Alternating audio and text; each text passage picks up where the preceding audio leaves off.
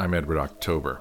Ask any bold individualist and they'll tell you. All you need for a perfect eggnog is to combine egg yolks, beaten until creamy, egg whites, beaten until fluffy, heavy cream, a generous portion of fresh ground nutmeg, and an even more generous portion of liquor. Most people use dark rum. I prefer bourbon.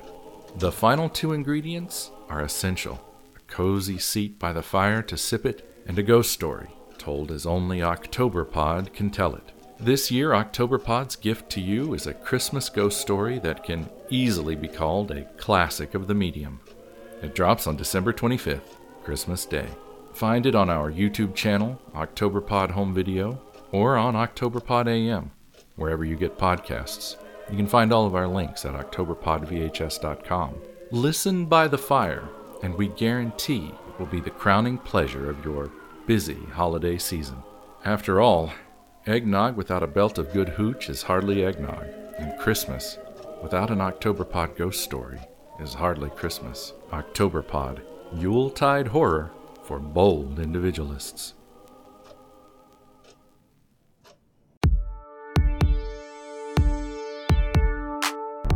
It's such a common affliction and it does affect girls more than it does boys. um, and I've always joked that's because girls have the weight of the patriarchy on their shoulders since birth. So Welcome to Psychocinematic, a podcast where we analyse depictions of mental illness and disability in popular films and TV. I'm your host, Stephanie Fornasia. If you love our podcast and want to give us some support, make sure you're following Psychocinematic Podcast on Instagram, TikTok, and Twitter. And check out our website, psychocinematicpodcast.com, for access to special bonus content, episodes, early access, stickers, and contribute to our regular fundraisers, join our Patreon. Starting from $3.50 a month, you can be the coolest psychocinematic listener there is. I'd like to start today's episode by acknowledging the traditional owners of the land on which uh, we record this podcast on today, the Wurundjeri people of the Kulin Nation, and pay respects to elders past, present, and emerging, and acknowledge that we're currently on stolen land. And welcome to the podcast, Lauren Edwards. How are you today? I'm good. I'm good apart from some slight technical issues, but I'm good now. Thank you. There's always technical issues. That's Yes, yeah, the way it goes. right. Um, thank you so much for joining me today. I'm so glad you're you're with us. Would you like to just uh, briefly introduce yourself to our listeners? Absolutely. Um, my name's Lauren Edwards, as you said. I am a singing comedian and all around social commentator, disability advocate, and anti capitalist girl next door. That's kind of me. I love that. I also want to mention your deep dives and you know, insider knowledge on the Bermuda Triangle oh, at SeaWorld, which yes. yes, is I am a I am not a Disney adult, but I am a theme park adult. Um, it's it's I would be embarrassed, but you know what? I'm in my cringe era, so I don't care. we're all very chuggy. well, thank you so much for coming on. My pleasure. Well, I sort of invited you to talk on the podcast today because we both share something in common, uh, which is not very commonly spoken about, even though it's quite a common uh, Mhm. disease. And that's that we both have curvy spines. So we both have Correct. scoliosis. hmm So I was really keen. I've always wanted to do an episode on scoliosis. And then uh, I thought, I've got to ask Lauren to talk 100%. scoliosis with me Love it. so I'll probably just start with just explaining to our listeners what scoliosis is, yeah. um, and feel free to jump in with your own thoughts as well. But scoliosis is a sideways curvature of the spine that most often is diagnosed in adolescence, while scoliosis can occur in people with conditions such as cer- cerebral palsy and muscular dystrophy. The cause of most childhood scoliosis is not known, uh, which is why it's often called adolescent idiopathic scoliosis. Sounds very exotic when you say it. When, when you tell people you have idiopathic scoliosis, they're like, "What does that mean?" And I was like, "It means nobody knows why I have it. I'm a mystery." so yeah, mysterious. Most cases of scoliosis are mild, but some curves worsen as children grow, and severe scoliosis can be quite disabling. An especially serious spinal curve can reduce the amount of space within the chest, making it difficult for the lungs to function properly.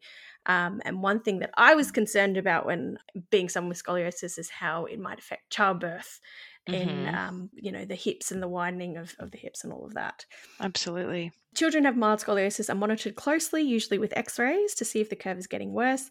And in many cases, no treatment is necessary. And some children might need to wear a back brace to stop the curve from worsening, and others might need surgery to straighten more serious curves. Which I always find interesting because when I tell people I have scoliosis, they all, they sort of say, "Oh yeah, you know, we've all got a bit of you know, a spine. Yeah, we've all got a bit of that. It's like, no, no, I have it. Yes, very prominent. Whatever you've got, I can guarantee you mine is worse.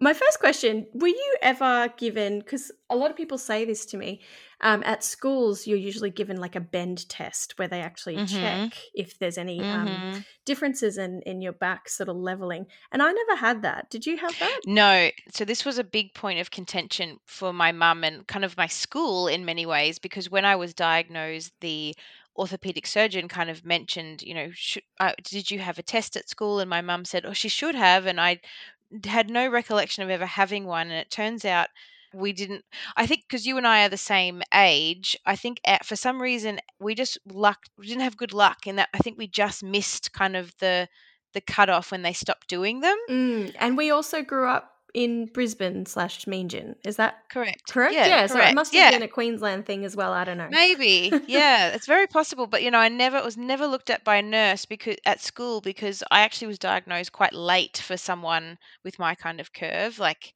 normally, uh, I would have been picked up when I was about ten or so, but I wasn't diagnosed till I was nearly fourteen. Wow, that's interesting because I was around the same age.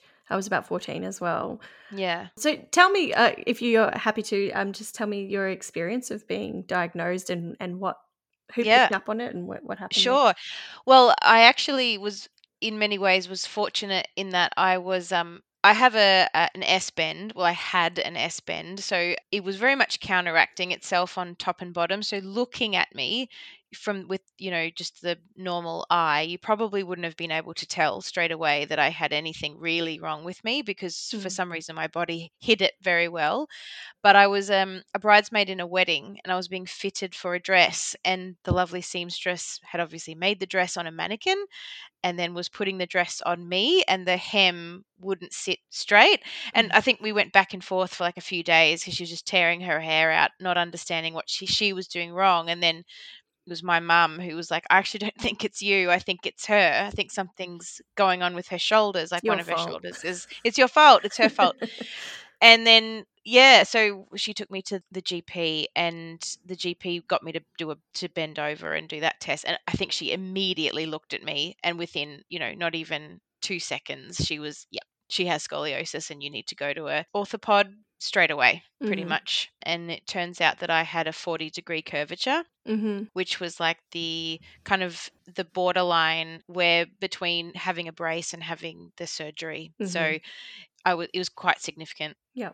And I think Mike, I, have forgotten all the numbers because yep, it was so it's a long, long time ago. ago. But mine, I think mine was about it was in the early 40s as well when it was 1st mm-hmm. noted. So I'll put some stuff in the notes to explain what that degree means, but it's called the Cobb angle. Mm-hmm. Um, so it's sort of the degree to which the spine is bent.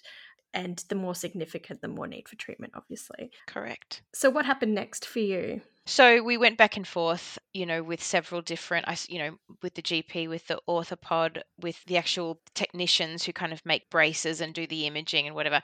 Because I was right on that 40 degree line, I could opt for the surgery or I could opt for a brace. Um, I they were sort of happy to do either one, whichever one I was happy to do. Obviously, as a terrified nearly 14 year old girl, the idea of having the surgery was quite confronting. Mm. And I think mm. my parents were also very confronted by that. So mm. they decided to, as is often the case in the medical field, is to treat conservatively. So we decided to go with the brace. Mm-hmm. Uh, and I think the time span between being diagnosed and being fitted for the brace was extremely quick. Mm. Um, because, yeah, they'd caught it before it got really bad, but it was pretty late in the piece, I'm told. Mm. Yeah, and then I before I knew it, I was lying half naked on a strange bed where they wrap you in plaster yeah. and uh, shove a plastic thingy down your sternum so that you don't get cut open and then waiting for the plaster to dry and then the next thing i know this man is essentially ripping away at the at the, at the plaster with a very sharp knife um, to yeah take the mold off my body and have a brace made, and then I was in it uh, 23 hours a day for two years. Yeah, extremely similar experience to mine. How yep. claustrophobic and terrifying is the whole experience of being fitted for a brace in itself? Well, I think because I had I'd never known anybody else who'd had a brace. I had no way to know what to expect, and it sort of didn't really hit me what was happening until I was strapped onto that bed, and it was all happening, and then I started to freak out a little bit. Mm, um, mm. I mean, the, the the plaster being put on wasn't too bad, but it was taking it off that I didn't like at yeah. all. I was very scared. I didn't enjoy just sort of waiting for it to, to yes, set and not being able to move. No, that was pretty awful. Yeah. I must ask, who do you remember who your orthopedic surgeon was? I've just remembered his name. It was Dr. Tuffley. Oh, sure, sure, sure. Um, I had Dr. Askin. And okay. I feel like he, Dr. Tuffley, Dr. Askin were like the two big Brisbane yeah orthopods at the time. I feel like everyone I know who I've met who was diagnosed um, in Queensland went to one of those. yeah, it, it, was the person to go to. I, as far as I can tell, they did a pretty good job. I don't know. Yes, there's not much to compare I believe it with. So. I mean, I still I still have to see an orthopedic surgeon here in Naarm, and everyone knows Jeff Askin when I tell them, "Oh, my my surgeon was Jeff Askin." They're like, "Oh, sure, we all know him." So he's quite well, I mean, I think that's good. it's not a bad thing, hopefully. Yeah, yeah. So, uh, just to catch everybody up as well, I, I, was about 14. It was like summer holidays, and I was bending mm-hmm. over the fridge, and my aunt was in the room and was like, What's wrong with your back? Because I was in my togs. And course. I was like, What do you mean? And then mum's like, Oh, yeah.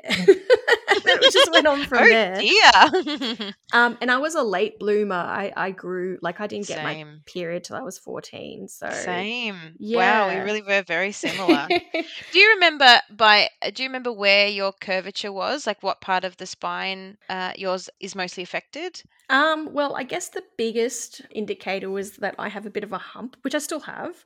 Um, yeah my left shoulder, I believe. Mm-hmm.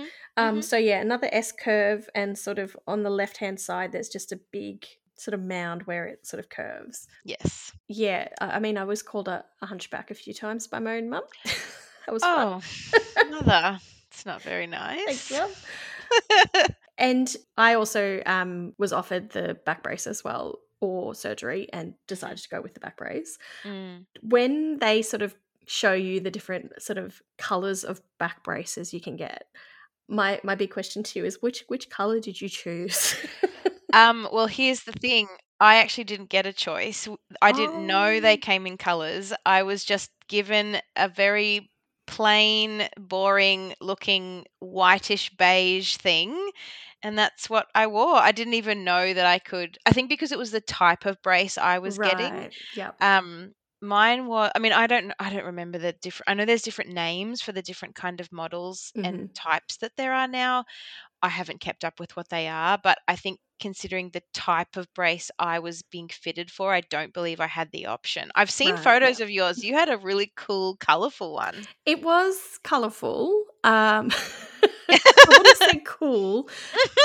It was like their best option of a bunch of different like very 90s very like you know there was dinosaurs and sure. and you know cupcakes and stuff like that and i was like all right i'll pick this one but um yeah later on i had to get a new brace and i just picked white because it matches yeah. things better totally um but i think the one the type that i got was a tlso or a boston brace a boston brace yeah i, I remember that phrase i mine could have been the same. Did you wear yours under your clothes or over? I had to wear an undershirt, but I wore yep. it under my clothes. Yeah. Yeah. Okay. Same. Yeah. Okay. Yeah. Yeah.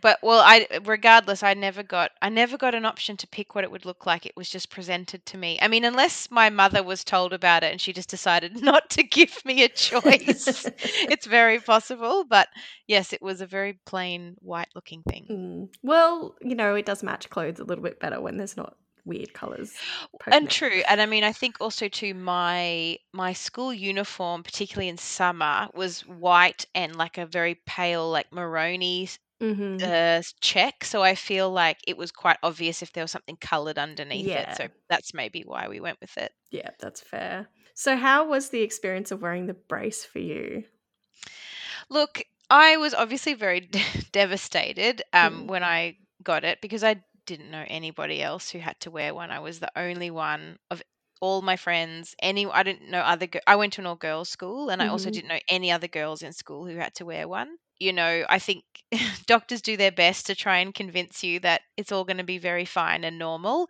But even back then, I sort of had the feeling that they were just trying to make me feel better. I knew that it was going to be difficult. Mm. I think the thing for me I found really hard at first living in Queensland is how hot it Oh, could get God, under yeah. the brace Yep. and the effect that would have on my skin. So yes. In winter it was mostly fine, but like you, I had to wear an, an undershirt or a sing. I wore a singlet most Mm. of the time. You could never put it on your bare skin. But Mm. even with my singlet on, if it was very hot, I would often get very itchy underneath yeah.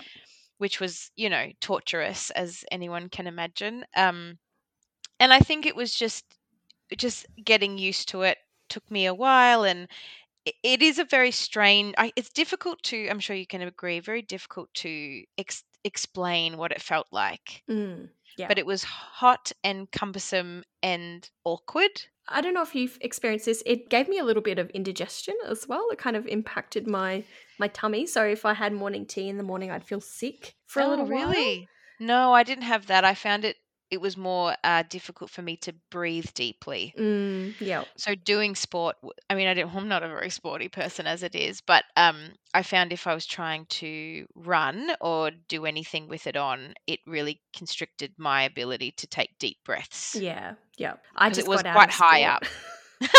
oh, I can't do it. I'm wearing a brace. I know, and it was. I mean, look, that was the one great thing about it is that you know you could just say, "I can't do that. My I can't do that in a brace," and my teachers would just have to be like, "Okay." But I also was a swimmer, so I was very lucky in that I was a, a natural swimmer, and swimming was the one thing I could do without the Mm. brace on. So I would spend a lot of time in the pool. yeah, that was definitely a saving grace, particularly in those hot summers. Like, if you want to swim or for hours, you can. Yes, God. exactly. Yes, the doctor was always like, you can spend as much time in the water as you like. Because if people who are listening don't know, obviously there's no gravity in water or very little gravity in water, and that is very supportive of your spine, and it kind of helps it to um, to support your spinal column, I guess, Mm, being in yeah. the water up to your neck at least. yeah. Did you find that it impacted your mental health, especially during, you know, high school? Oh, how it- absolutely. Mhm. Yeah, I think. Look, I was lucky in many ways. I think I was lucky in that my year level of girls at school were actually more just very curious about my brace. I certainly wasn't, I was expecting in many ways to be bullied for it. Mm. Um, but that kind of didn't happen for me, which was which was a real relief. But people were very, yeah, curious about it and wanted to touch me a lot. Um, Mm, my mm. friends loved to pu- like punch me in the stomach because they thought that was hilarious. Mm. Um, and I think also too because I was developing at the time and I was developing an interest in boys and stuff, and I was cripplingly self-deprecating and um, you know, it it was a real dampener on my confidence and my Mm. ability to you know be social and talk to anybody that I didn't already know. I completely relate to Yeah. that. Yeah, Um, yeah, I did manage to have a boyfriend at the time, which I thought was pretty good. that's 'Cause I was the girl with the back brace.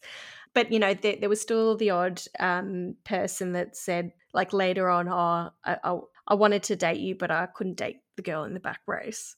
Um, which is pretty I mean, thanks. that's Probably needed- brutal. Yeah. Probably didn't need to tell me that. No, Um, probably. Yeah, just keep that to yourself, bro. Yeah, but I don't know how yours was positioned. But the first brace I had, there was a little um, sort of cutout gap where my one of my ribs was to try and Yes. push one of them in and that one out. Yes. And it was really sensitive around that area. And the boyfriend I had at the time kept trying to tickle me there, and I would hate it so much. Oh, no, no. No, no. No, we don't touch that. That's No, very that's- uncomfortable. yeah. Did you find that sort of experience? Yeah, I had my cutout was on my right hand side, um, Mhm. so that my right rib could poke through. Um, and I actually found that underneath where it was cut out, I mean, the right hand side was the worst side because it went right up under my armpit to Mm, try yep. and push my shoulder upwards and push my right rib out.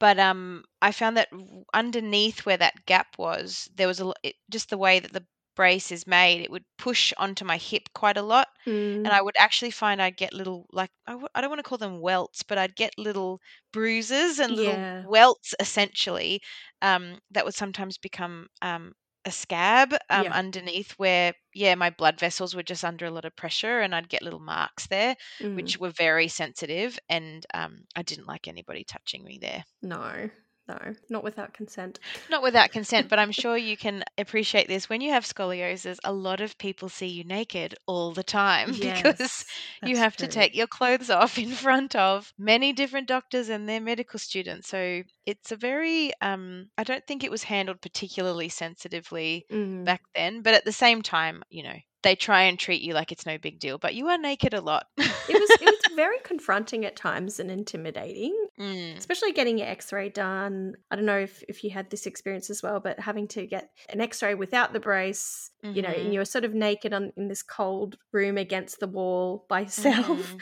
and then mhm, having to put it have an x-ray with the brace as well mhm. just such a big rigmarole and for a young girl developing sense of self and all of those things and often It- dealt yeah. with males as well male medical professionals Correct. All of my treating doctors were all male. Mhm, Um, look, they were all. I have no complaints against any of them. They were all very good at what they did. But Mhm. yes, it is extremely confronting and very difficult when you're a developing teenage girl. And also, I had to have a number of MRIs as well because Uh-huh. they wanted to check uh, that it wasn't because of a tumor in my back. So oh really also having to I didn't have a tumor. They thought I might have one, but they're not sure. They weren't sure, so I had to have a few of those. And I'd never had an MRI before. My mother had to bribe me to get into the machine because fair um, it's also terrifying. And but now I get them all the time. now it's no big deal at all. Yeah, it's all very um yeah, overwhelming as a young person. yes.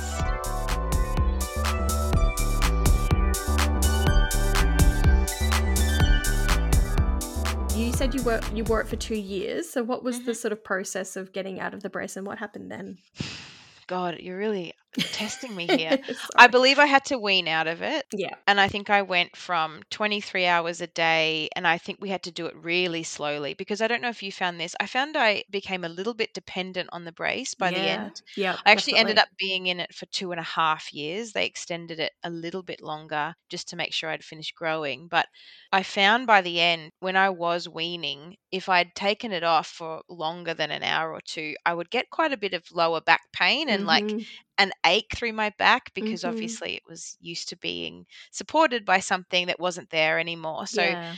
I actually found weaning really difficult because it was very painful. But we went, yeah, we had to take it an hour at a time. So 23 hours, 22 hours, and so on. Mhm. And I think it took me about three months to come out of it. Oh wow. Yeah, I had I can imagine the pain that you just described. Um yeah. because I think I went from 20 23 and a half to 23 Mm-hmm. at first and then to f- getting 4 hours off. Mm-hmm. And yeah, by the end of that 4 hours I was itching to get the brace back on because my muscles were so sore. Yes. I was surprised that we're not given. Obviously, it sounds like we both weren't given any sort of exercises to build up strength in your Not your specifically, no. We, I was just told to go to a physiotherapist. I wasn't given, I was just told to keep swimming Mm, and go to a physio. I think that's really all the advice I was given. yeah, which I guess makes sense. I mean, sure, makes sense, but it's not particularly specific, is it? no, no, because yeah, it was tricky and it felt conflicting because I was so keen to get out of the brace and so excited to have a break, but then I felt so sad that I needed to. I wanted to put it back on again. I was the same. I really had become quite dependent on it by the end, and it made me very nervous to come out of it because I was worried that something bad would happen and I'd Mm. have to, you know, because I had come out of it too early or I'd have to get the surgery anyway. And Mm. It was a very strange, and I was very excited because I could wear any clothes I wanted to, which was like, what? I mean, look, I was, you know, 16 and a half. I was desperate just to be normal and i think Mm. my number one priority was looking cute so Yeah. i was very excited to be able to shop again um but yes i was a bit sad to come out of it Yeah, and like that's such a like a vulnerable time of trying to figure out who you are and your personal style and yeah, attract a mate and and yes fit in. So not being able to dress the same as everybody else and you know not feel fashionable or feel hot, you know, because you've got Yeah. this big block around you. It was That's really right. tricky. It was really hard. And I also had um I also had got fitted I had to get glasses as well at the same time and I also my hair had started to become quite curly and difficult to manage and I just was just all shades of awkward looking. Like I was, you know, the teenagers today are just so, so much better at knowing how to present themselves. I totally. I was a complete I looked like a thumb, honestly. like I mean, that's why I that's why I got into comedy, right? Lol, because I had to develop my personality. well, I didn't have glasses, but I did have braces at the same time. So yeah, Two out of three. The geek, yeah, Yeah. definitely the geek in that way. And I did call myself Brace Girl and make up a superhero name for myself. So oh, That's just really lean sweet. in. That's really sweet. I don't think I did that. I think everyone. Oh, I think one of my friends used to call me Abs of Steel. That's cute. Yeah. So obviously you came out of the brace. Um, was surgery still discussed as an option after that? No, so they were very confident that they had gotten on top of it. I think my curvature went down from 41 degrees to like 27 or something like oh wow, that straight great. out of the brace. Mm, But eh, for those who don't know, like that that won't last. Like Mm. your it is normal that your curve will return, but the idea of a brace is just to stop it from getting worse while Mhm. you're growing. mhm. So they were very happy with my results, but it wasn't until a few like a year ago or 2 years ago when my um because I've also which is very common for people with scoliosis, but I've also developed degenerative disc disease and when I was really suffering with some terrible pain, we had to reopen the conversation about potentially having the fusion now as an Mm. adult, Mhm. Which is a whole different kettle of fish to when you're a teenager. Yeah. So where are things at with that? If you're happy to share. look, it's a very long and not interesting story, but um, we did a lot of investigation with a lot of different, a lot of my different treating doctors. So a surgeon, an orthopedic sur- an orthopedic surgeon, a osteopath, a physiotherapist, and a scoliosis expert. Like a whole bunch of people looked at my scans, looked at me. I was very against the idea of having fusion surgery in my late thirties. I just you know, the idea of that recovery and how invasive that is was quite terrifying and also as an adult you have no it's more difficult to get care Mm. and to have support because the recovery is at least six weeks long Yeah. recovering for six weeks when you're 14 years old is fine because you can do it well i could have done it at my parents house while Mm. they were looking after me but it i can't do that as a 38 year old woman Yeah. Yeah. so I opted not to have it done, and I have two wonderful. I have a scoliosis physio and an osteopath who are very confident that we can manage it from here without surgery. Mhm. And I have chosen to trust those people. And I'm on a program that helps me proactively manage pain, and it seems to be working. So That's really good news. I hope that That's what we're continues. doing. thank you, thank you. I hope so. I hope it does too. Yeah. I think the correction from my brace wasn't quite as significant as yours. I think it sort of stabilized it without it getting uh, less pronounced. Mhm. Um, so they did suggest that maybe I look at surgery, but um, I was really against it as well yeah. because I was quite scared about that whole process. And for people Yes. who don't know, um, fusion surgery, they sort of open up your back. It's probably better now than it was when we were younger in terms of Yes. How extreme it is, but they insert rods to um, straighten the curve. It doesn't completely straighten, but um, no, it won't completely straighten it. No. yeah, but it does correct the curve to a more um, manageable curve.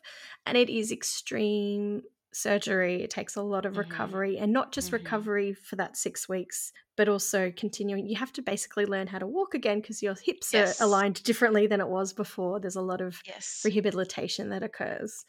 And I just didn't want to do that. No, and because the other thing about it is that there's no guarantee that having the fusion surgery will fix any or alleviate any pain that you True, yeah. experience. Some people have the fusion and it may correct the curve, but they actually find that they're in more pain because Mm. of the rods and stuff. So it's a real look, it's a it's it's a risk. And I think that's why they prefer you to have it done when you're very young. Yes. Because your body has a better chance of adapting than when you're much older, like I am. Yeah, yeah.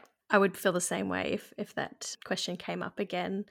And luckily, I've I think I haven't had a checkup for a while now, but um, last time, which was just before I got pregnant, everything looked okay, not Good. progressed.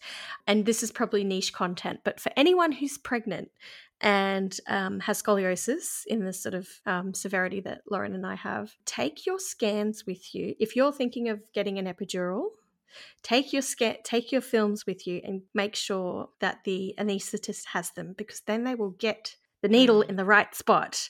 Mhm. Um, because that was something I was concerned about, and the anaesthetist. I took along the scans to uh, when I when I went into labour, and they said this was so much help more helpful than me just trying.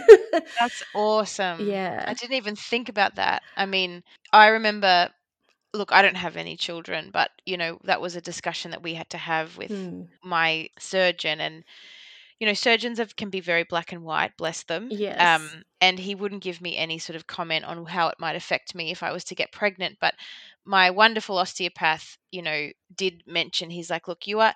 He he likes to phrase my scoliosis as just being, um, you've just got a, a, a unique a unique body to to the next person, and you know, he was like, pregnancy is a very it's a very strange thing in Mm, that no one truly understands what it might do to your body. You could get pregnant tomorrow and your pain might go away. Like yeah, who knows? It you know, pregnancy hormones can do all sorts of things for the body. That's true. Yeah. Yeah, I was lucky with my pregnancy and delivery that I don't think it affected it too much apart from that sense. Um, Mhm. But we, we don't need to go into the, the birth story of my life. But, um, you know, that can be a concern as well. Yes. Yeah. Um, is there anything else that is worth sharing about your scoliosis journey that we haven't touched on?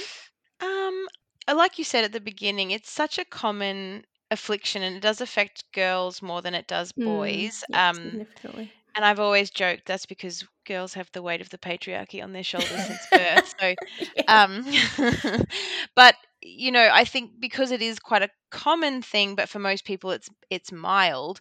A Mm, lot of folk forget when you do have it more significantly that it really can. It is like a, it is a disability in many ways because Mm. it it can bring with it lots of you know chronic conditions and chronic pain, which is what I suffer from. That is, it's an invisible thing, right? Um, mm, people don't truly understand what it's like until they because I can and like yourself I can walk and I'm very much able bodied but I suffer quite significant amounts of pain and it's learning to manage that which is the hardest I think. Yeah, definitely. And I feel back pain is really tricky too from hearing Mhm. what Michael, um, husband of the podcast, has said in his medical world is that it's hard to actually target the cause of back pain, and sometimes x rays Yes. actually don't tell you anything. So, That's right. yeah, there's still a lot we don't know about where pain comes from and what actually helps it. And it's really just what works for you sometimes, I think. Yeah. My wonderful osteopath always t- says to me, he's like, I know that I'm meant to be a professional medical person here, but no, none of us know how pain works. No, Mm. nobody truly understands it. It is a real mystery, and how it manifests fests in the body is no one can ever predict. And I think I always remember that because, you know, he, he's always telling me, remember, Usain Bolt has scoliosis and he's the Yeah. fastest man in the world. And it doesn't mean you can't do anything. You can do lots of things. You just have to be aware of it. That's all. Yeah.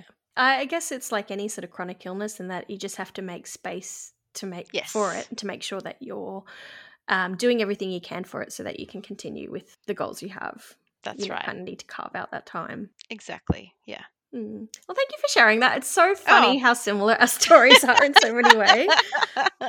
it's a real it was a real time and you know what Mm. i i still kick myself because my parents when they moved out of my childhood home several years ago now my parents are very minimalist they don't like clutter they don't like to keep Mm. anything they don't have to keep and my mother had kept my back brace all that time and i went home for the last time before they moved out and mum pulled the brace out and said you know now do you want to keep this and i kicking myself because I said no. I was like, no, why would I want to keep that? It's a terrible reminder.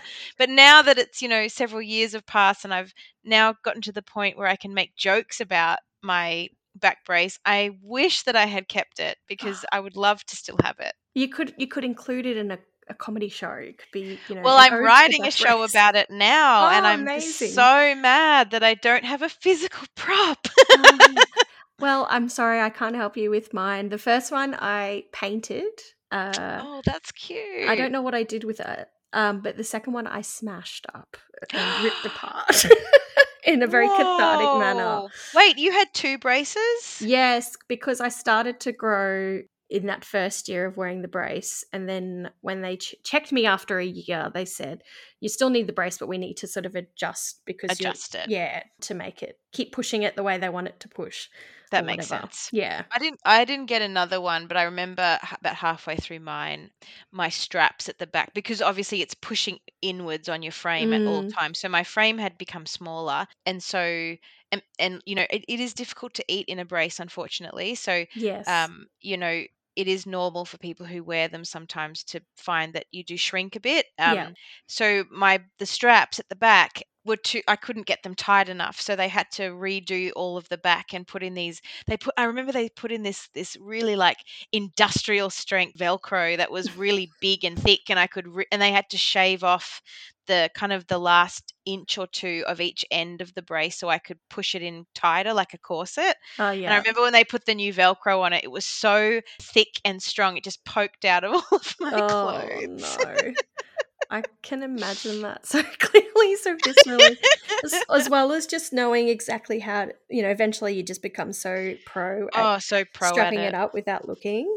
Yeah. Yeah. I didn't even have to think about it. It was like second nature. Yeah. Ah, that body memory. Mhm.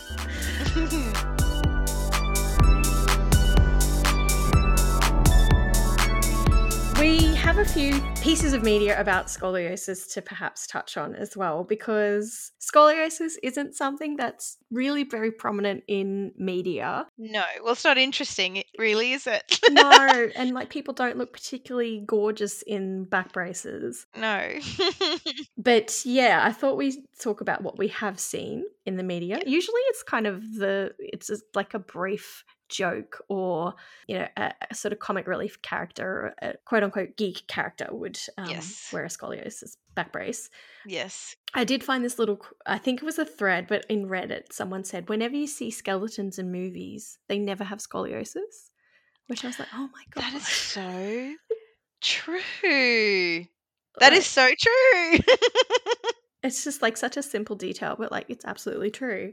we need more representation in the skeleton community. Yes, it's Halloween. Come on, let's get some Halloween Scully out. Okay, it's probably not enough time now, but maybe next year we should organize to be scoliosis skeletons Yes. as, a, as a costume. oh, that sounds amazing. I'm keen.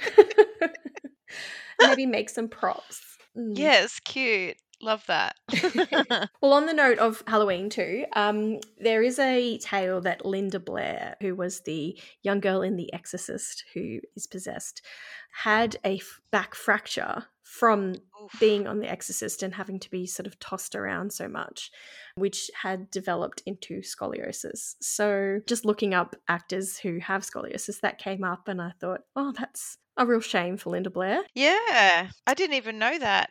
Yeah, I knew that she complained of some back issues, um, Mhm. but I didn't realize it had actually turned into a lifelong experience of scoliosis. So that sucks. Mm, that sucks a lot. yeah. I also came across Sarah Polley, who's a director and actress. hmm She wrote a book recently called Run Toward the Danger, and there's an excerpt in it which I'll link where she talks about being diagnosed with scoliosis not long after her mum passed away and how that impacted her. And I think we'll both very much relate to what she wrote in that. And now I Oh, really just want to read the book. Um, but some other actors, like you mentioned, Usain Bolt, the um, long distance, no sprinter. His sprinter. yeah, there's also McKenna Grace, Shailene Woodley, uh, Laura Yes. Dern, who I love, Yes. and I Chloe love Laura Dern. Sevigny as well. Yes, and uh, this is might be a little bit niche if you're, but it's for the Aussie listeners. Um, Sophie Falkiner, who was a pretty well-known TV presenter, I think she was Oh, on Sale of the Century for a short time. Yeah. Um, she had scoliosis. She had the fusion surgery when she was a Mhm. teenager. And I remember my mother telling me about that when I was in a brace to make me feel better because Sophie Falkiner is like stunning. She's a beautiful, beautiful woman. Yeah, and that's really um good to see because you know I was always told, well, if you don't get the surgery, you you you won't be able to become a dancer or a model, and it's like, well, I don't think I'm Not going true. to anyway. No, I don't think that was going to be my pathway either. but that you're right, that isn't true. yes. But one piece of media that I came across when I was first diagnosed because the orthopedic surgeon actually suggested I engage with it was the Judy Blume book, Deenie, which was written in 1973. Have you come across this book? I have not. I mean, I've read a lot of Judy Blume, but I was not. My um, doctor did not recommend this to me. I think he just had it in his room, like for all the kids, all the teenage Yeah, kids that come in. But Deenie is a book. Judy Blume's a you know an icon, but um, Mm. this particular book is about a 13 year old girl. Her mum is really determined for her to become a model, and then she is diagnosed with scoliosis and prescribed a back brace to wear for the next four years. Four years. Whoa. Yeah, Horrific. rough. But she was diagnosed a, little bit earlier than us, obviously. Um, and I guess it's a sort of a novel about how she sort of comes to terms with that, finds her peace with the idea of not becoming a model, but her mum sort of struggling with that. And there's a few sort of themes, like there's a, it's been a long time since I've read it, but apparently ableism is briefly touched on Mhm. when her guidance counselor recommends that Deenie take the quote unquote special bus to school because she qualifies but Oh. she doesn't want to take the special bus because she doesn't see herself as requiring that. But the when you sort of uh, look up Deenie, it's really known as a controversial book because Okay. Deenie talks about masturbation in it. But that's Judy Blume, baby. I know, Judy Blume was all about the masturbation storylines.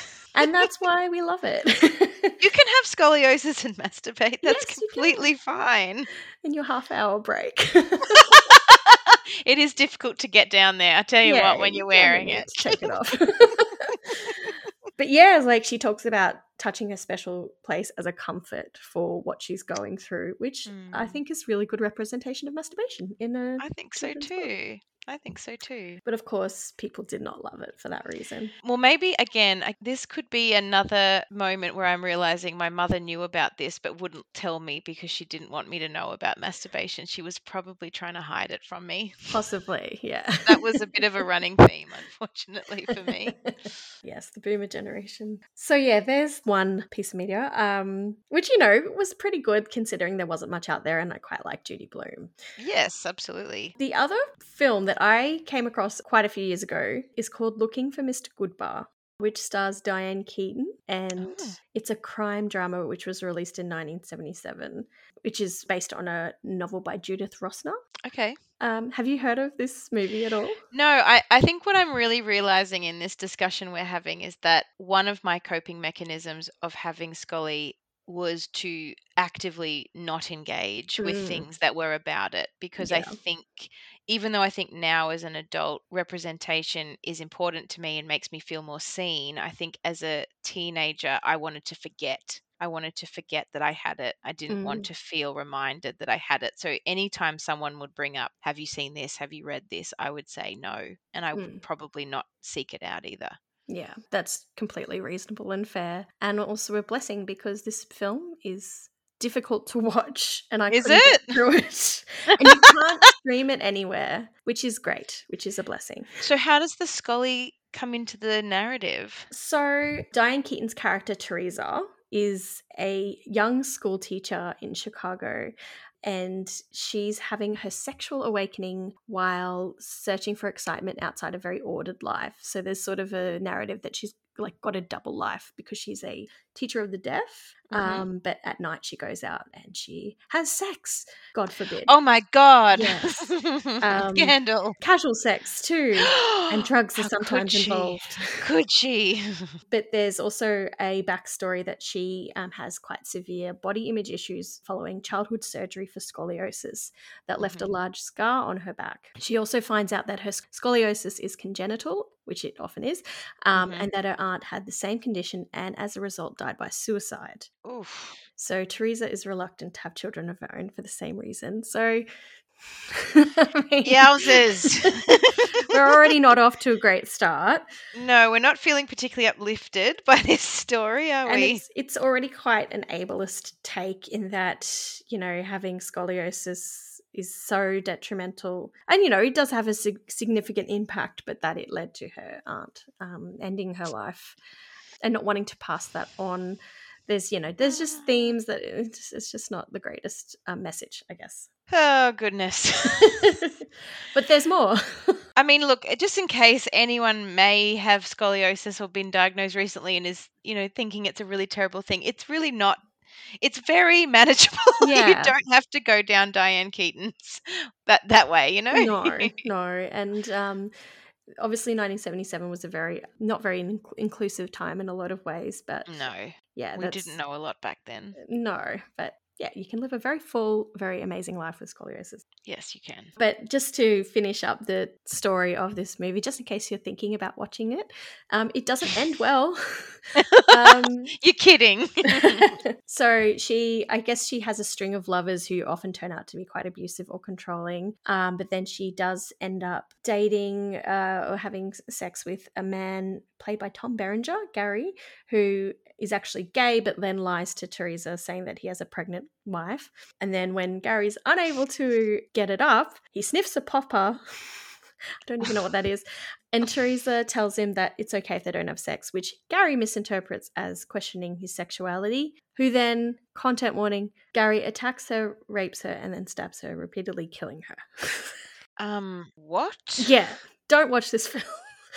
What? It's it, it's a big pivot, and I think it's a common sort of message in films of this time or and, and future of you know blame victim blamey um sex shamey don't have a Don't full have sex life with you. Yeah, yeah. um because you will get murdered and you know she sort of put herself in that situation sort of thing so yeah i Good wouldn't recommend God. it Wow. I mean, what a message. and i did try and watch it but i couldn't get through it it was um really hard to watch and pretty gratuitous That's that's a film I'm glad I don't know about then. well, i'm sorry you know about it now Well, I know about it now. Am I going to do a deep dive later on it? Probably. What's it called again?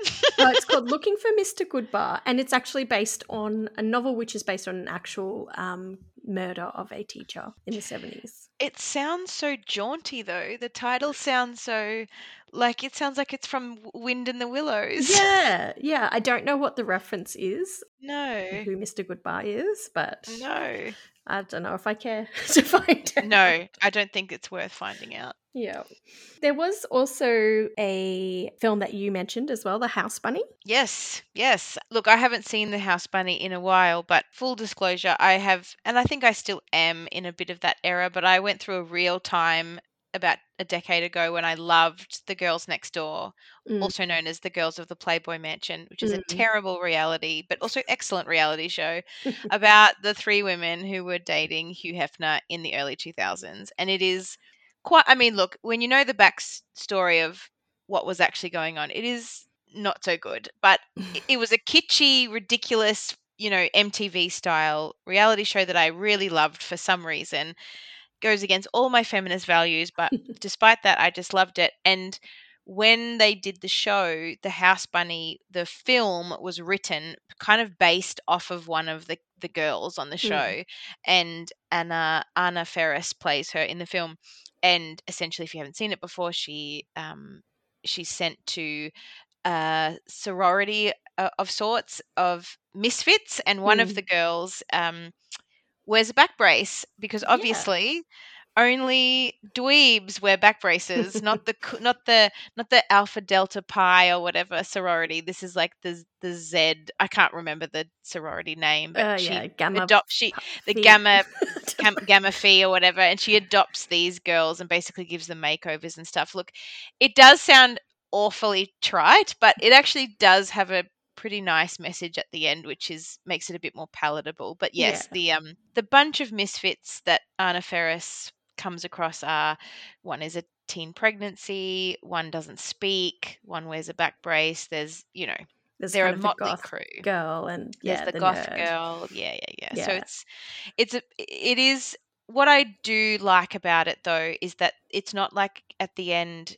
and again I don't remember the character names, forgive me, but there's no attempt to remove the back brace, the girl who wears it she doesn't come out of the makeover being like, "Oh my god, I miraculously have a straight spine," because that's not how science works. But what she does do is she decorates her her brace and decorates it with flowers and Mm. pretty colors and ribbons and things that make her feel good. And I thought that's a nice way to frame it. So she t- sort of takes back the the power of the brace to yeah. herself. Yeah. And I think there's like a photo shoot where she looks hot in the brace. yes, Um, she does. Yes. Yeah.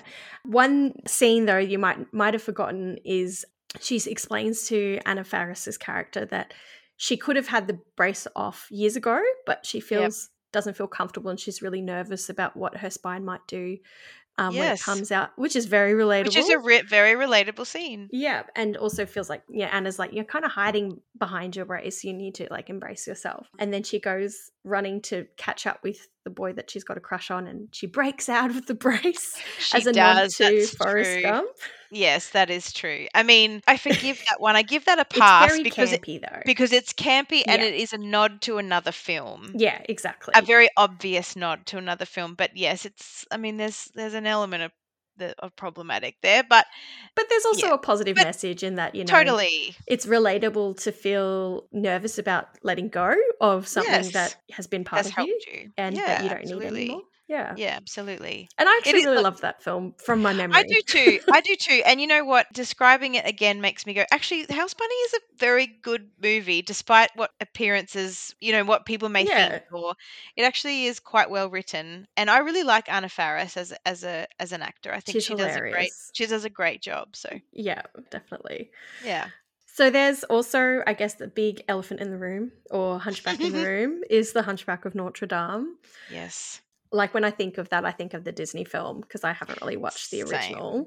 No. But there's a lot of disabled tropes in it. I do a brief like dive into it on my TikTok page about how it's sort of Quasimodo is seen as like lesser than Mhm. um, you know, he doesn't just have a, a hunchback and scoliosis, he also has, you know, some facial differences as well. But yes. um, there's a lot of, you know, uh, negative treatment of him and also, yeah, seeing disability as a monster, disability as. yes. I was going to say he's very much constructed to be almost monster like. Yeah. Yeah. in many ways. Although I do find that obviously his treatment by Frollo is is almost indicative of the way that those who live with a disability can be mistreated. Yeah. Definitely. Yeah. But, Definitely. but yes, it's um it's I'm listen, I'm not a huge Disney person. I don't watch Disney films, but I saw The Hunchback years ago when it came out, but I'm not a Disney adult. I don't watch that sort of stuff now, but I saw the musical of it Mm, um, or I've seen recordings of the musical, mm. and yeah, it's uh, there's something about watching someone wear prosthetics to make them appear a certain way that yeah, it's it's there's a there's a lot of grey area there. I think Yeah. There's a little bit of ick that comes with it. there's a bit of ick. yeah. Yes, But then, like, how do you tell the tale? Um, exactly, exactly. Yeah, and they are doing a remake of this one. I don't know when, but I just think that's a bad idea. like, do we really need this tale? Do we need another one? Do we need another one? I'm interested. Look, I guess my answer to that question would be, well, how are they going to frame it? But I, we won't know until they do it. Yeah, but that seems to be Mm. Disney's MO at the moment is just remake everything, Everything, yeah, regardless of whether it's a good idea or not. we're all in our, you know, we're all in our nostalgic era, so everyone just True. wants everything that they remember from their childhood, I guess. And it's just not enough to just rewatch the thing from your childhood. Correct. It's not enough. You need more, more, more. More. There was just one last film that I came across which I have not watched because it looks terrible, frankly. Um, Mhm. It's called Kiss Me, and it was released in 2014, and it was directed by Jeff Probst from Survivor. Oh, Survivor. from Survivor. yeah, so there you go. The reviews were not very good. Some of them were like, well, "How did you let Jeff Probst direct a movie? Why did you do this?" How dare you speak about Jeff Probst like that? I have to admit, I haven't watched Survivor. I don't really watch it either. I'm I don't really know much about He's- Jeff Probst. I know he's. Pre- I know people mostly like him. That's as far as I can. But I heard, wasn't there a bit of controversy with him recently that turns Was out he's a bit of a, a dick behind the scenes, but also maybe I'm thinking of uh, someone else. So there's Oh, so many who knows? men in television, but it could be him. well, I will. I will not speak any more about Jeff Probst, who I yes, clearly good know idea. about.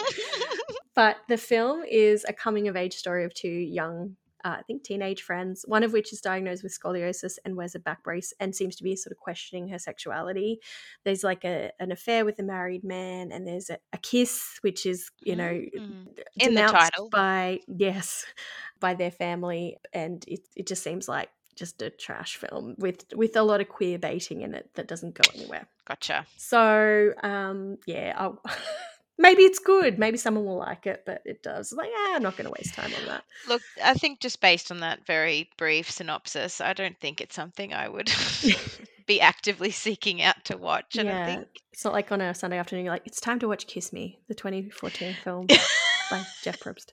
It's time to settle in and watch this excellent movie by someone who may or may not be a dick from Survivor.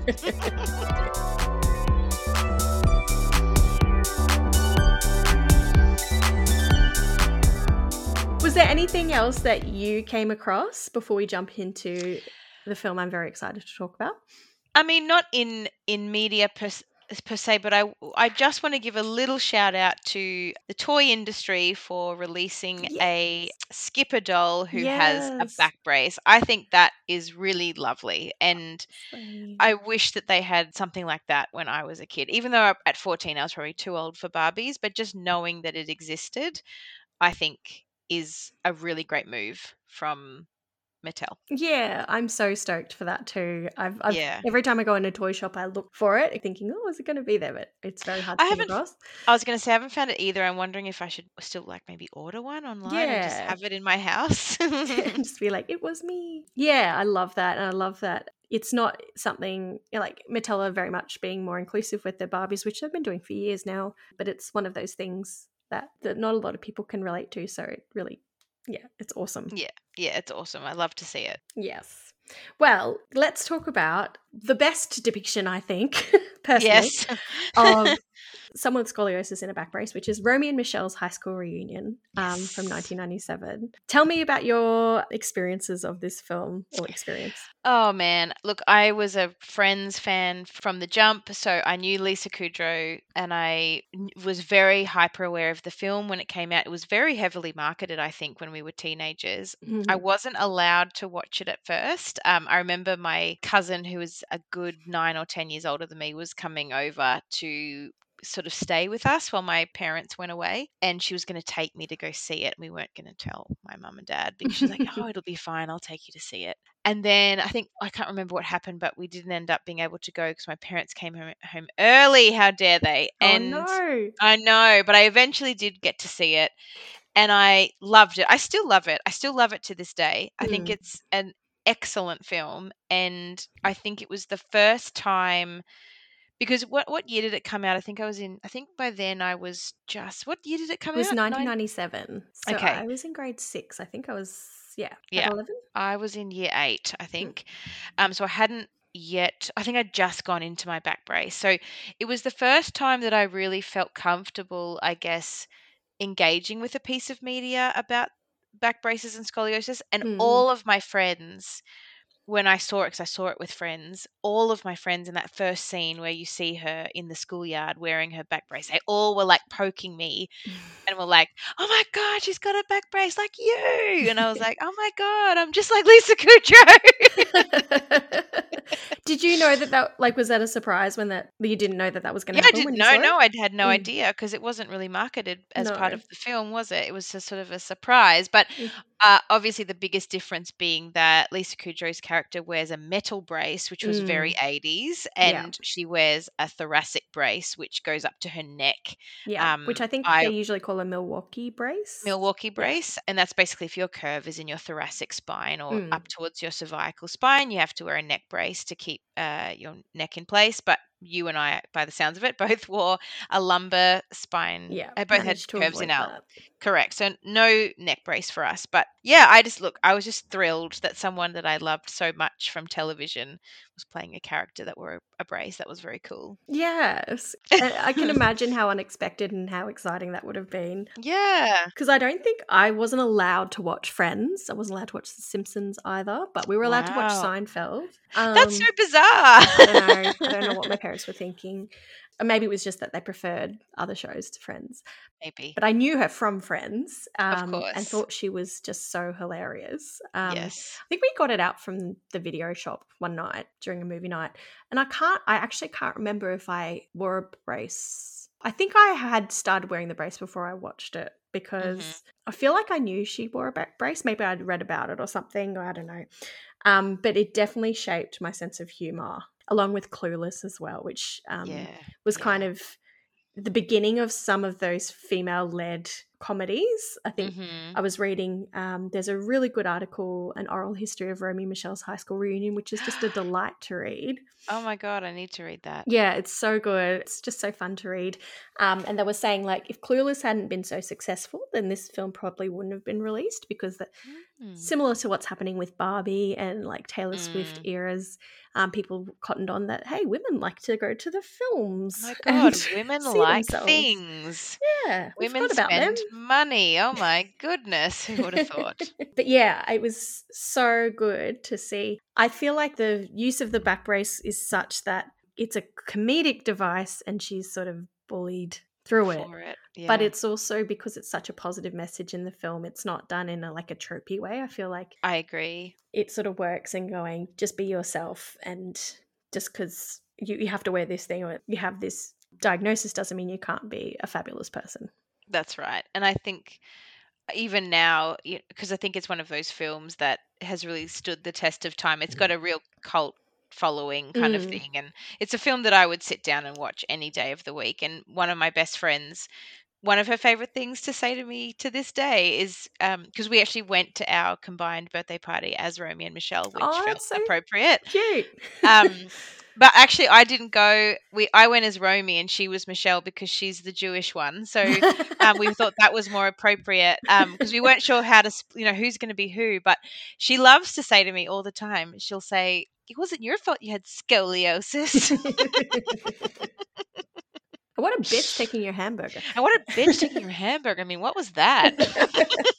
it's so quotable. It's so quotable. I remember lying in the sick room once at in high school and just like going through the film in my head because it was just Oh. like so comforting it's and a seen it that many show. times. Yeah, I agree. Yeah, it was a real. Um, I mean, I'm trying to think of my timelines here because you know all of my teenagehood tends to blend into one, but you know, it it didn't really hit me when I was that young how much of an impact, it, a positive impact, it would have on me Mm. as a fellow scoliosis sufferer to see something like that in a very popular, very well known film. Mm. Yeah, yeah, yeah, definitely. And the fact that Michele isn't a dweeb, like she isn't.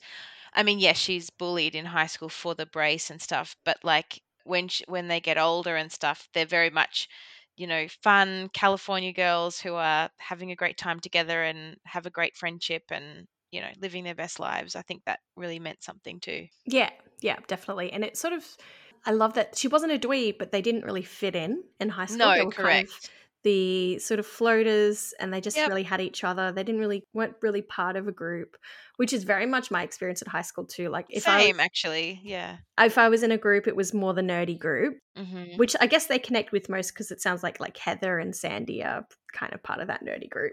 Yeah. But yeah, it was sort of not really fitting in anywhere and also like marching to the beat of their own drum and dressing the way Yeah. they wanted to dress and being interested in things that didn't necessarily fit everybody else's but just doing it anyway. That's right. And I think that also too they didn't change the way that Lisa Kudrow looked to make her look worse. Like yeah. because I think that sometimes with characters or people in the media who are portrayed as having, you know, either something whether it be scoliosis or another affliction of the back or whatever, they Mm. can sometimes, you know, they're also made to seem not I don't want to say ugly, but they're they're given, you know, other physical characteristics that make them look worse because Yeah. that have nothing to do with the fact that they have a twisty spine. And I liked that Michele's character, she's still herself. She's still the same girl she turns into as an adult. She hasn't changed her personality because she wore a back brace. No. She just has a brace on. That's that's she it. still dresses with How she all the wants to. fabulousness that she would Yep. have anyway. Yeah. Yeah, that's right. Before we keep chatting, I just want to quickly go through the plot so people know what we're talking about. Sure. Uh, Romy and Michele was written by Robin Schiff, who based it on a play called Ladies' Room. And originally, the characters Romy and Michele was sort of kind of like the Rosencrantz and Guildenstern. Yes, yeah, they um, are. Yep. Sort of came in as like sort of comic relief in between scenes and commented on what was going on and had like just had their friendship like all of the quotes that came out like oh my god i hate throwing up in public. Oh me too. Like it's the most profound thing. Um, and they're just soulmates. So it would have been really fun to see the original play i think. So david mirkin actually directed it who was an executive producer on the simpsons. Oh yep. Which kind of explains why the humor is quite uh, unique and hilarious, I think. Mm-hmm. But basically, the plot is that there are two 28 year old best friends, Romy White and Michele Weinberger, who live together in an apartment in Venice, Los Angeles, California. They are single, unambitious, enjoy a casual lifestyle of slacking, mocking TV and movies, and elaborate amateur dressmaking. Honestly, they have my dream life. Oh my god, I'd love. Like, can you imagine being able to afford an apartment? I know. You wouldn't now. No way. While working, Romy encounters her former classmate from high school, Heather Mooney, played by Janeane Garofalo, who I was obsessed with from this movie. I love Jindy. so funny. Yeah. I used to get told I reminded people of her, which was like the highest compliment anyone could give me. this is back when I used to dye my hair this terrible shade of black, which does not suit me at all. Suits her very much, but did not suit me. I'm, I'm trying to picture that right now. so she was a sort of rebellious trouble girl who smoked cigarettes in school, is now a businesswoman, having invented the paper for a special type of cigarette, the quick burning paper, who informs Romy about their upcoming 10 year high school reunion in Tucson, Arizona. So they sort of go back into the past and how they were sort of bullied by the A group, which was a small group of popular yet mean girls, led by cheerleader Christy Masters, who humiliated them repeatedly. And Romy had a crush on Christy's boyfriend, Billy Christensen. Both of whom, Billy Christensen and the actress who played Christy, is it Masters or Masterson? Well, Masters. Masters. both of them had uh, cameos in Friends. Oh, I did not know that. That's um, awesome. Um, Billy Christensen played Fun Bobby, mm-hmm. and mm-hmm. Christy Ma- Masters uh, has a one episode arc where she plays the new girlfriend of Ross. Oh, cool. Yeah. Just wanted go. to throw that in there. some friends trivia for you. So there's like a, some quite touching flashbacks where they were quite humiliated from school. But uh, you know, Romy's really concerned that you know we, she wants to make a good impression on her classmates, and she feels like they're not good enough. Whereas Michele's saying, "I thought high school was great, and I feel like our life now is great." Yeah. But Romy is determined to lead her and Michele into making some last ditch attempts to improve themselves, like lose weight, get good boyfriends and, and jobs. But it doesn't quite work out. So instead, they decide to borrow an expensive car. And if anyone needs to make a call, they've got phones. dress up in business suits and say that they've become businesswomen.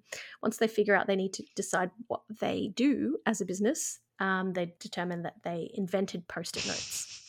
Iconic. Thinking no one's going to know who did that. As they discuss the details of their life, it escalates into an argument about their friendship and they decide to go their separate ways once they reach the reunion.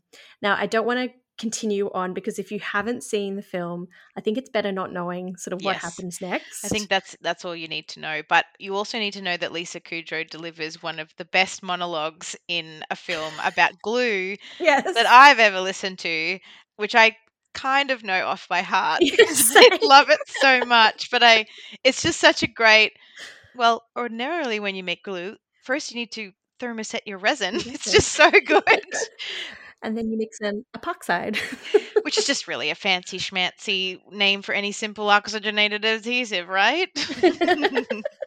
It's so good. We could keep going. I know. Um, also, too, can I just say my other favorite quote that I don't know why this just tickles me every time I see the scene? It's the one where they're in the gym and she says, Michele, remember when we were in high school and they would give you those stupid, you know, those math problems and about, and she'd be like, oh, I know, you know, like this guy is going to town and this current is going X miles and the the the rowboat is going some other miles. How long does it take him to get to town?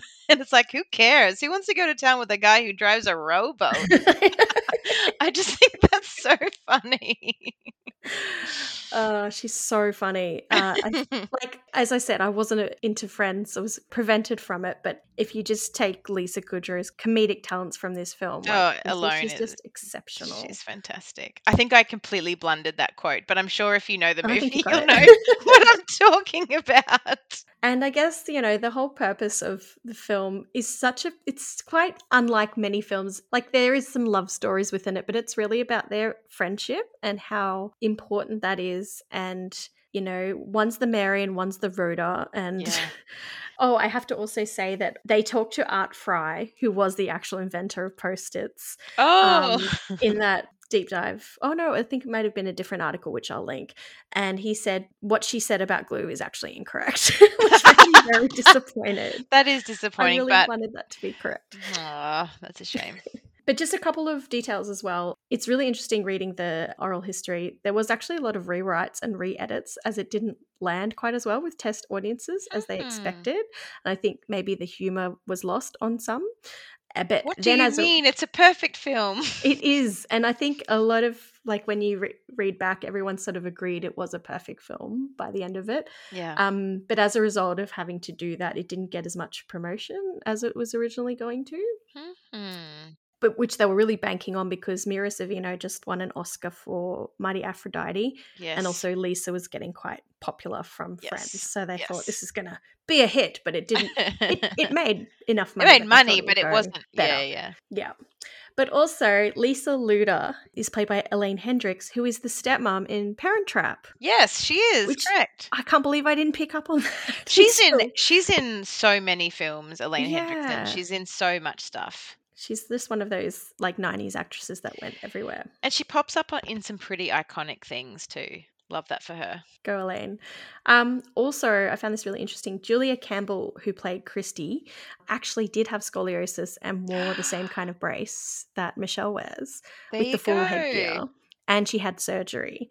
Um, so sh- going through Wow. that scene was actually really hard for her, and reminding her of what how she would be bullied and having to be the bully was really difficult. And she went through a lot of emotions to get there, which is like really That's- sweet. That's really sweet. Yeah. I had no idea. Good for yeah, and, I'm not sure if it was intentional or it was made that way, but it makes me sort of think, oh, there's some lived experience there. in this film as Yes. well. I love that.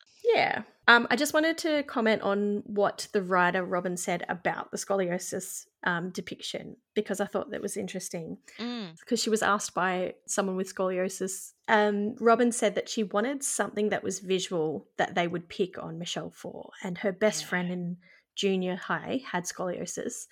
And Robin remembers that she wore a back brace and how horrible it was when you're that age to wear a back brace.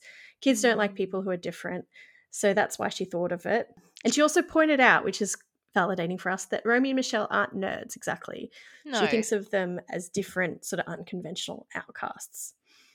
Um, so the scoliosis felt like a natural choice for a movie outcast because the character had to experience some cruelty, and the source of the cruelty had to be communicated quickly on screen um, and using sort of a visual medium to convey what the story was. Yes. So yeah, that's kind of why she chose the back brace in there, which is you don't often get that sort of explanation from directors, especially No. when movies that long ago. Well, usually up until then, a lot of scoliosis representation was just to- tokenistic, right? To make Yeah. them look dweeby or whatever. And I know that I said before, you know, scoliosis is otherwise a, an invisible disease, except when you wear a back brace. And the director's, like the writer, is right. Like it is such an immediate visual thing. And you know that you can, you know, yeah, it's a real good jumping off point. Yeah, yeah. And I think it sort of had the potential to be a joke or a tropey thing that sort of makes fun of the person wearing it. Yeah. But I feel like the reflection of that flashback and like that line, you couldn't help if you had scoliosis, was just extremely like, it just sort of nails it. yeah. You can't help it if you're a bit different. totally and she, like i said before like she they do acknowledge it but it doesn't become this it doesn't become a big big thing that her whole character hinges on it's just part of her journey it's just one Yeah. step of her becoming who she is And I think it's funny in that when they go to the high school reunion and one of the A team says, "Look, it's the back brace girl. Hi, back brace girl." It's like Hi, they can't back brace girl. they can't think of anything else to sort of criticize her over, so they just point out the one thing they kind of remember about her, and Yeah. her response is just, "Oh, shut up." Yeah, totally. Like I've got a bendy spine. Like, cool. Like you got me. you guys got fat. We're not the ones who got fat. We're pregnant. I hope your babies look like monkeys. It's just so good. Amazing.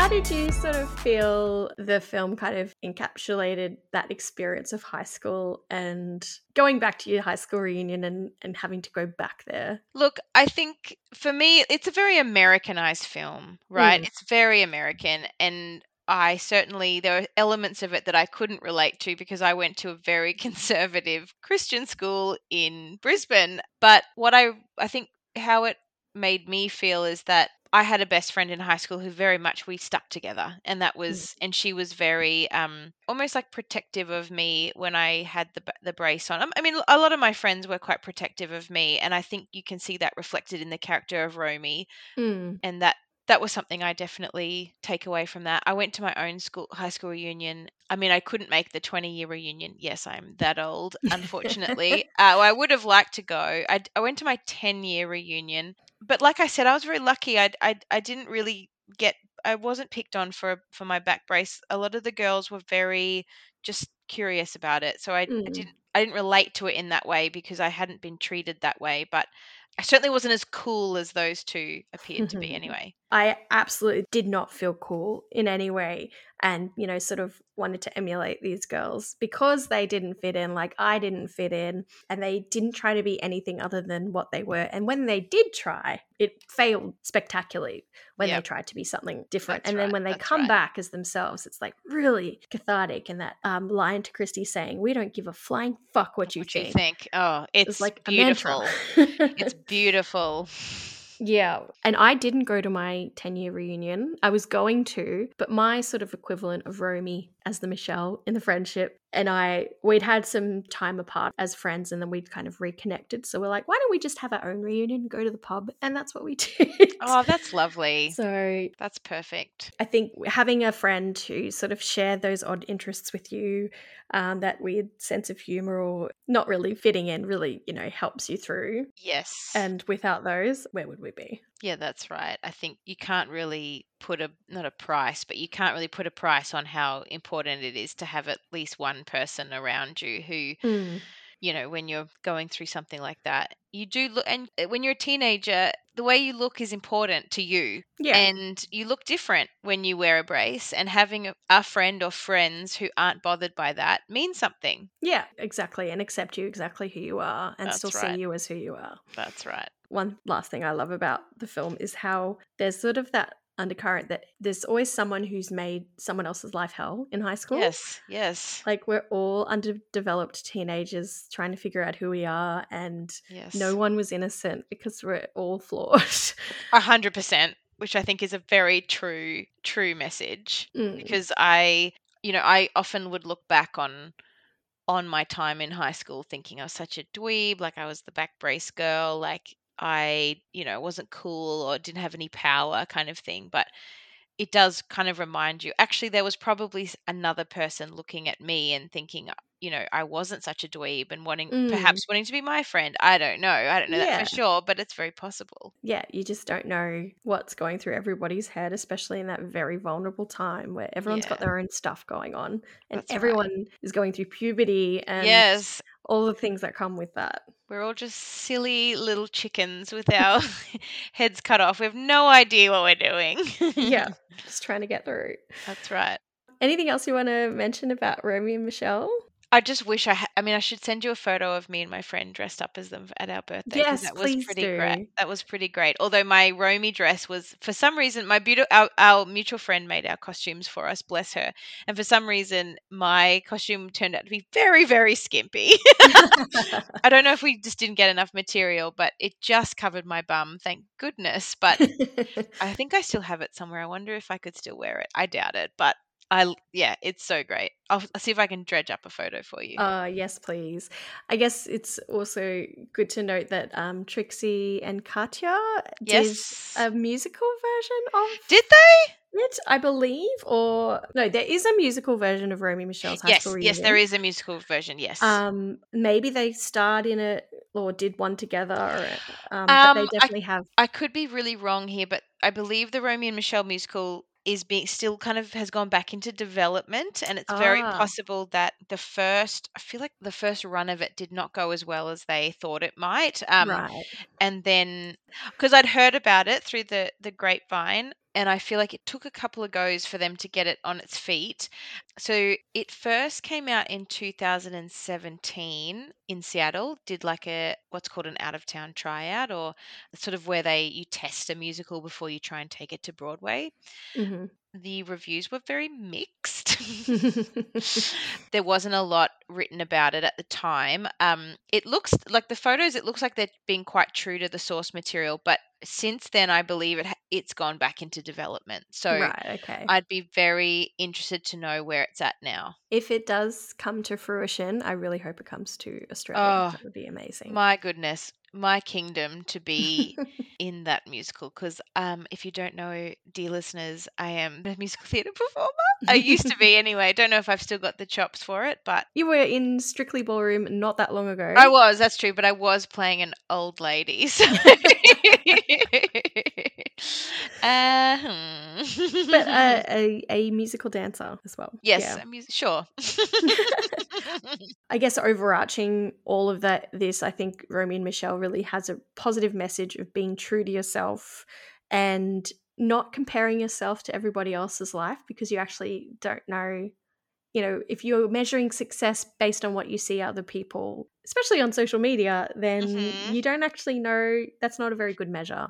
Um, yes, and the true. message at the end being just be who yourself maybe you don't have the career that everybody else has but um, what's more important is that you're being truthful to yourself and doing what makes you happy and i guess at the end they end up like opening their own boutique anyway but exactly. yeah. what I yeah, what I really like is that I mean the movie does pass the Bechdel test, which is Yes. always a good sign. And I love that yes, uh, Michele does get together with Sandy in the end, but that's kind of not what they land on at the end when you Yeah. when we say goodbye to the characters. They they've opened their store together, and that the most important thing is that they're still best of friends and they've Mm. they've found something that makes them happy and i think that's actually a really progressive message for the late 90s yes and they're just happy folding scarves together that's right you don't have to do crazy things with your bestie you can just fold scarves or have a beer together and be perfectly happy and i think Yeah. that's really nice Which actually leads to my favorite quote from uh, Heather, which is hopefully I get it. This dress exacerbates the genetic betrayal that is my legacy. I think that's what it is. oh god that sounds right i think you nailed it I might have missed a, a few words, but she is good she's she is the very best. good but i also enjoy oh fuck off toby Fuck off. Oh, and also Justin Theroux is the cowboy Yes, in yes, it. I was going to say Justin Theroux is also in it, which is a strange flashback as well. Amazing. And I think he was fairly un like not very well known at the time, but No, no, not at all. And you don't really see his face either. It's covered by his cowboy hat. Yeah, so it's another like person I was like, oh my god, that's him. I know. Like, not it also ago. tickles me that Alan Cumming plays Sandy. Like, yeah, I just I adore everything he does. So he's so iconic. he's yeah. excellent. Just a brilliant, brilliant movie. If you haven't watched it, what are you doing? Go and watch Does it. It's anybody need to make a call? Cause I've got a got a phone. Love it.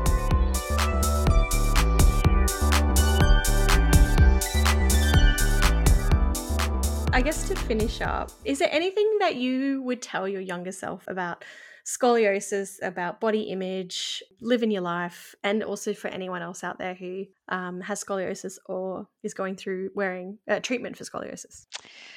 Goodness me. I think if I met my younger self, the first thing I would say to them is it's all going to be okay. And the second thing I would say is that you're going to come out of this with a better sense of humor than everybody else. but just be careful because then you'll want to go into stand up comedy.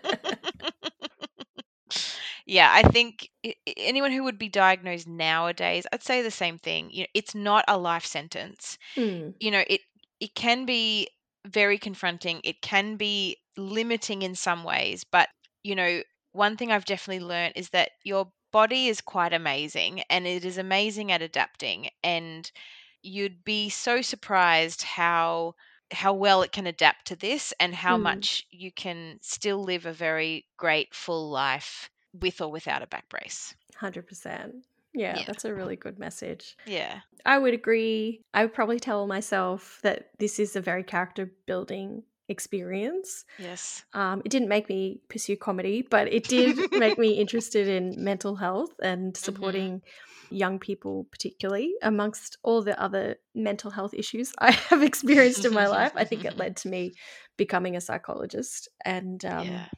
yeah, it's like you say, it's not going to stop you from achieving what you want to do. That's right. Um, But I would just say, just uh, make sure that you get good shoes. Make sure you buy good Yes. shoes. Don't um, don't walk around in in shitty shoes and lie down more. It's okay to lie down and Rest. take breaks. Rest more. Yeah, that's what I would also tell someone. yeah. And get out of sport if you want to. Yes, it. it's not gonna. Nothing will change. Your grade will not change if you miss, you know, softball for a couple of for a couple the of beep weeks. test. No, you don't need to do the beep test. You'll still get your your high school certificate. still don't graduate. yeah. Awesome. Uh, one last thing. Um, is there any particular, throughout your scoliosis journey, are there any particular resources or supports out there that you would recommend to anyone? Look, and again, I just I will reiterate that I was terrible at engaging in support because I was uh, very much bury my head in the sand about it and ignore the fact that I had it when I was younger. But these days, there are some really great um, support groups on Facebook. I mean, I don't use Facebook a lot, but one great thing about it is that it, you can access it for you know certain pages or certain groups. And I am in a scoliosis support group on Facebook, and I and you know sometimes it's it's just um, parents worrying about their children and their diagnosis and other times it's people like me who are not sure whether they should pursue surgery or not and it's just nice Mm. to be in that forum um, Mm. sometimes which is really useful and i would also just say finding a good allied health professional who's well experienced with scoliosis specifically will pay itself back in Mm. for, for the rest of your life like now that i have a treating doctor who understands my body and understands how scoliosis works it makes such a huge difference and they can really empower you to um, take control of of your condition and know how to manage your body basically That's so good. Thank you. I once upon a time I made a website called Scully Teens, cute and it is now defunct. But um, I thought it was really cool at the time. that is really cool good for you trying to provide support for teens around scoliosis. But while I was engaging with that, I came across awesome female support group called Curvy Girls, which also has lots of Facebook groups for depending on where you are located. Yep. Um, but if you go to www.curvygirlsscoliosis.com, hmm there's usually like an ambassador in each area. Um, and it's all led by young girls with scoliosis. oh that's lovely i love that yeah, it's really sweet. And they do like events and parties and Zoom get togethers and stuff like that. bless Well, is there anything before we say goodbye that you would like to plug that you're doing at the moment and also how people can reach you on social media? Um, I'm not doing anything at the moment except having a six month long panic attack, also known as writing a new show. Very exciting. For, So I for am- Well, I am actually writing my new show will be very much based around being the back brace girl. So my all this new material. I'm very excited to be finally talking about it and making jokes about it in a way that I hope is entertaining but also empowering and not in any way self pitying. um, I'm so excited. I yeah. cannot wait. Great. So amazing. please, if you're if you're that way inclined, keep a lookout for my show next year, which will hopefully debut in Comedy Festival. If you'd like to reach me on social media, my TikTok and Instagram uh, handle is at livelaughLauren underscore underscore, and that's where you can find me, and I'd love to see you. Fantastic. Thank you so much for joining me today. I've really enjoyed our chat about oh, my pleasure. all things scoliosis. It was so great. It's so nice to talk to someone about it who's actually had it. It's, yeah, it's crazy how yeah. much we don't talk about such a common thing. And that was such a huge part of yes. our lives for so long, and still is. Yes, I agree. Yeah. Well, thank you so much for having me. I've had a great time. This podcast is not designed to be therapeutic, prescriptive, or constitute a formal diagnosis for any listener. For a longer version of this disclaimer, please check the episode notes on your podcast app.